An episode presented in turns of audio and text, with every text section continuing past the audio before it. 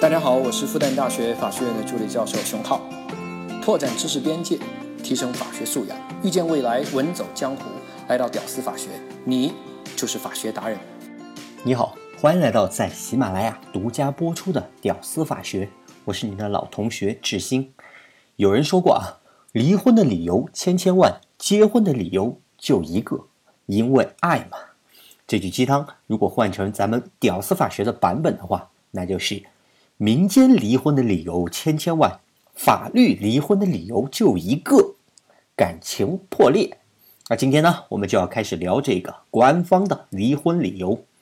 那现在法院审理案子啊，他们到底判不判离？其实啊，判断标准就一个，那就是你们的感情是否已经破裂。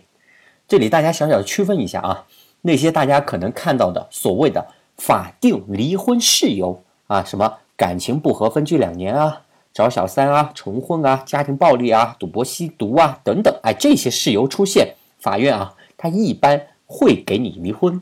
但是呢，法院的认定逻辑，你其实要搞清楚啊，他是因为这些事情的出现视为感情破裂，然后才给离婚。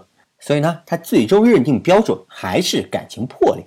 那这些法定离婚的事由啊，事情我们以后再细说。先看这个。感情是否破裂这个标准啊？别看咱们实践当中张嘴就来，但是呢，官方把这四个字确定下来，那可是真不容易啊！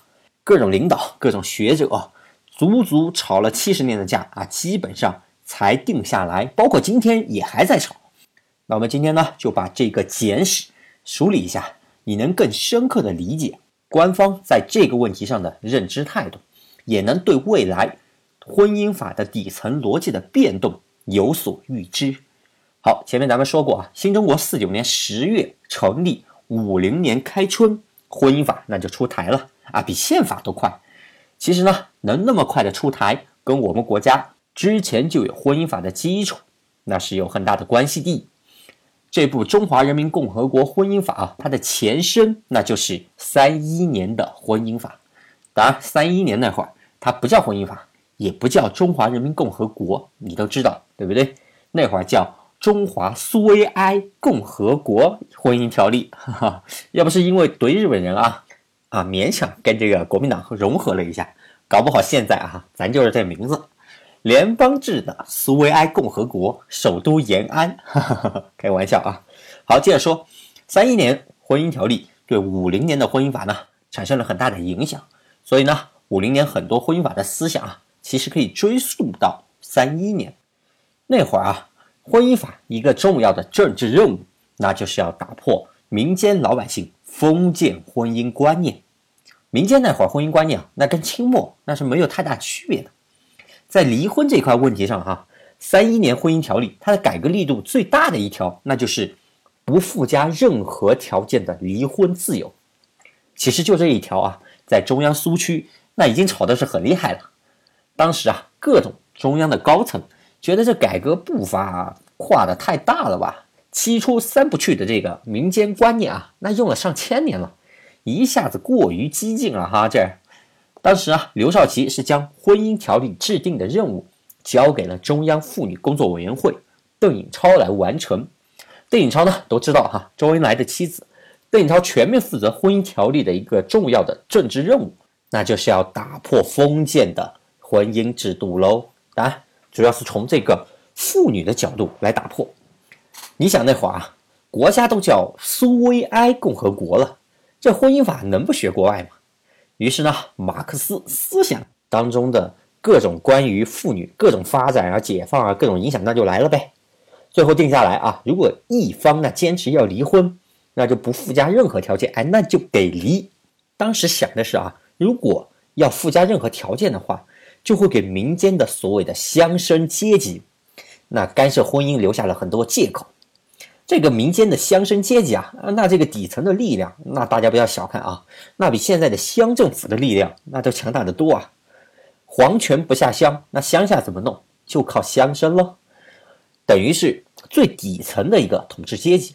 所以呢，三一年婚姻条例它的任务破除传统封建的婚姻观念。到了五零年的婚姻法，很大程度上那就是沿用了三一年的婚姻条例。当然，到了五零年那会儿，宣传啊、贯彻力度啊，那要比三一年强多了，甚至把每年的三月份定为了贯彻婚姻法的运动月。别的都是什么什么日就一天啊，比如法治宣传日就一天，这婚姻法的贯彻啊直接就整一个月。你能想象这婚姻法这个待遇吧？简直是亲儿子。于是呢，在各种大力推进下，那效果非常的好啊。当然，那么大力的宣传，那么大力的贯彻，是有浓烈的政治意义的。那会儿刚解放嘛，全方位都要解放喽。主要的敌人之一，那就是封建。封建讲究什么？夫为妻纲，对吧？三纲嘛。那现在呢，就要把妇女给解放出来，把妇女从家庭中人解放出来，变成社会中人，要出来顶半边天的哎。所以五零年的婚姻法贯彻，也造成了我们国家当时的一波奇观——离婚潮。然后美国是婴儿潮啊，咱们这个是离婚潮。没想到吧啊，五十年代居然是我们国家第一波离婚潮。那会儿啊，只要一方坚持离婚，那基本上就给离，不太管你的其他别的什么理由的。当然，好景不长，到了五七年的时候，政治风云巨变，左倾思想开始极端化。原来的矛盾主体啊，那主要是针对封建嘛，现在可不是了啊。现在的矛盾变成了人民内部互相矛盾。这个矛盾呢，在六六年的时候，文化大革命那会儿达到了高潮。那会儿离婚不再是像以前哈不需要理由，直接就给离，反而现在是必须要有理由，而且啊，甚至是有且仅有一个理由，为政治服务的理由，那你就是要跟反革命划清界限而离婚。哎，这个可以，你这个可以给你离婚。所以啊，一切都要为政治服务，包括你的婚姻。所以啊，那会儿离婚理由啊，跟感情那是没啥关系的。两口子关系再好，如果老公被定为反革命了，那老婆如果不想被打倒，那基本上是要去以划清界限为由，然后提出离婚的。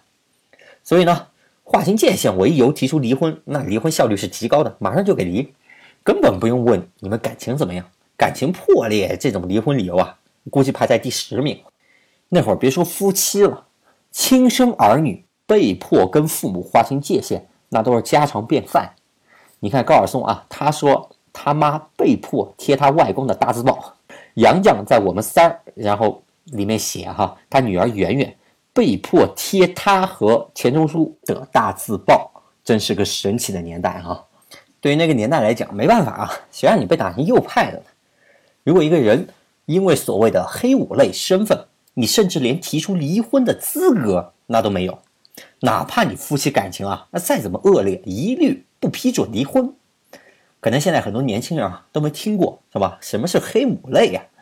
地主、富农、反革命、坏分子、右派，简称黑五类啊。其实那个年代啊，一旦被定为黑五类，那你基本上就是全民公敌。你想，你都是敌人了，那你这个敌人提出的要求，我们人民能答应吗？那肯定是一律拒绝呀，对不对？逻辑就是这个样子。所以啊，婚姻自由什么的。啊，那就呵呵了。其实别说婚姻法呵呵掉了，就连整个法律那都被呵呵掉了。毛主席一句“要人治，不要法治”，大家懂的。好，那简单总结一下前两个发展阶段啊。第一阶段，三一年到五七年，虽然呢是在为政治服务，但主要任务是反封建，让妇女独立起来，这也算文明的进步。那第二阶段呢，五七年到七八年，那真的是单纯的为政治服务啊。划清界限几乎成了唯一的合法的离婚理由。其实呢，我们新中国成立到今天，马上就七十年了。前三十年和后四十年，那真的是两个时代呀。这样的时代差距一点都不比清末和民国这样的时代差距小。我虽然没体会过那个时代啊，但我们的父母实际上他们是经历过那个时代。那个时代其实离我们并不算远。就在我们身边。其实，想起以前啊，在听我爸和我说那个时代的故事的时候啊，因为我学法嘛，他就跟我讲了那个时候很多与法律有关的事情。比如说啊，他跟我说，那个时代别说什么法治了，连一个村主任都有把人拉过来枪毙的所谓的合法权利。你放今天你敢信？简直是匪夷所思，不能理解。所以啊，请珍惜今天的生活啊，这也是我爸对我说的话。哎，一不小心话又多了啊，这期就聊到这里吧。能听到最后的都是真爱。我是志新，我们下期再见。I've got to reach you, I've got to see you, let the light shine down on